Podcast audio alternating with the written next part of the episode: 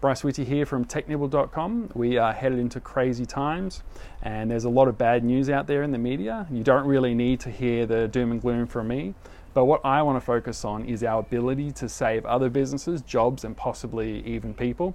Uh, we as MSPs are in a unique position to do a lot of good while um, making sure we continue to provide for our own families. Uh, businesses around the world are sending staff home, and whether that was their own decision or required by law, you know, it's something that's happening. Uh, make sure you reach out to your clients now to prepare them for remote working. Uh, for clients where remote working isn't doable, uh, they can look at options like contactless payment to make their customers feel a bit more comfortable.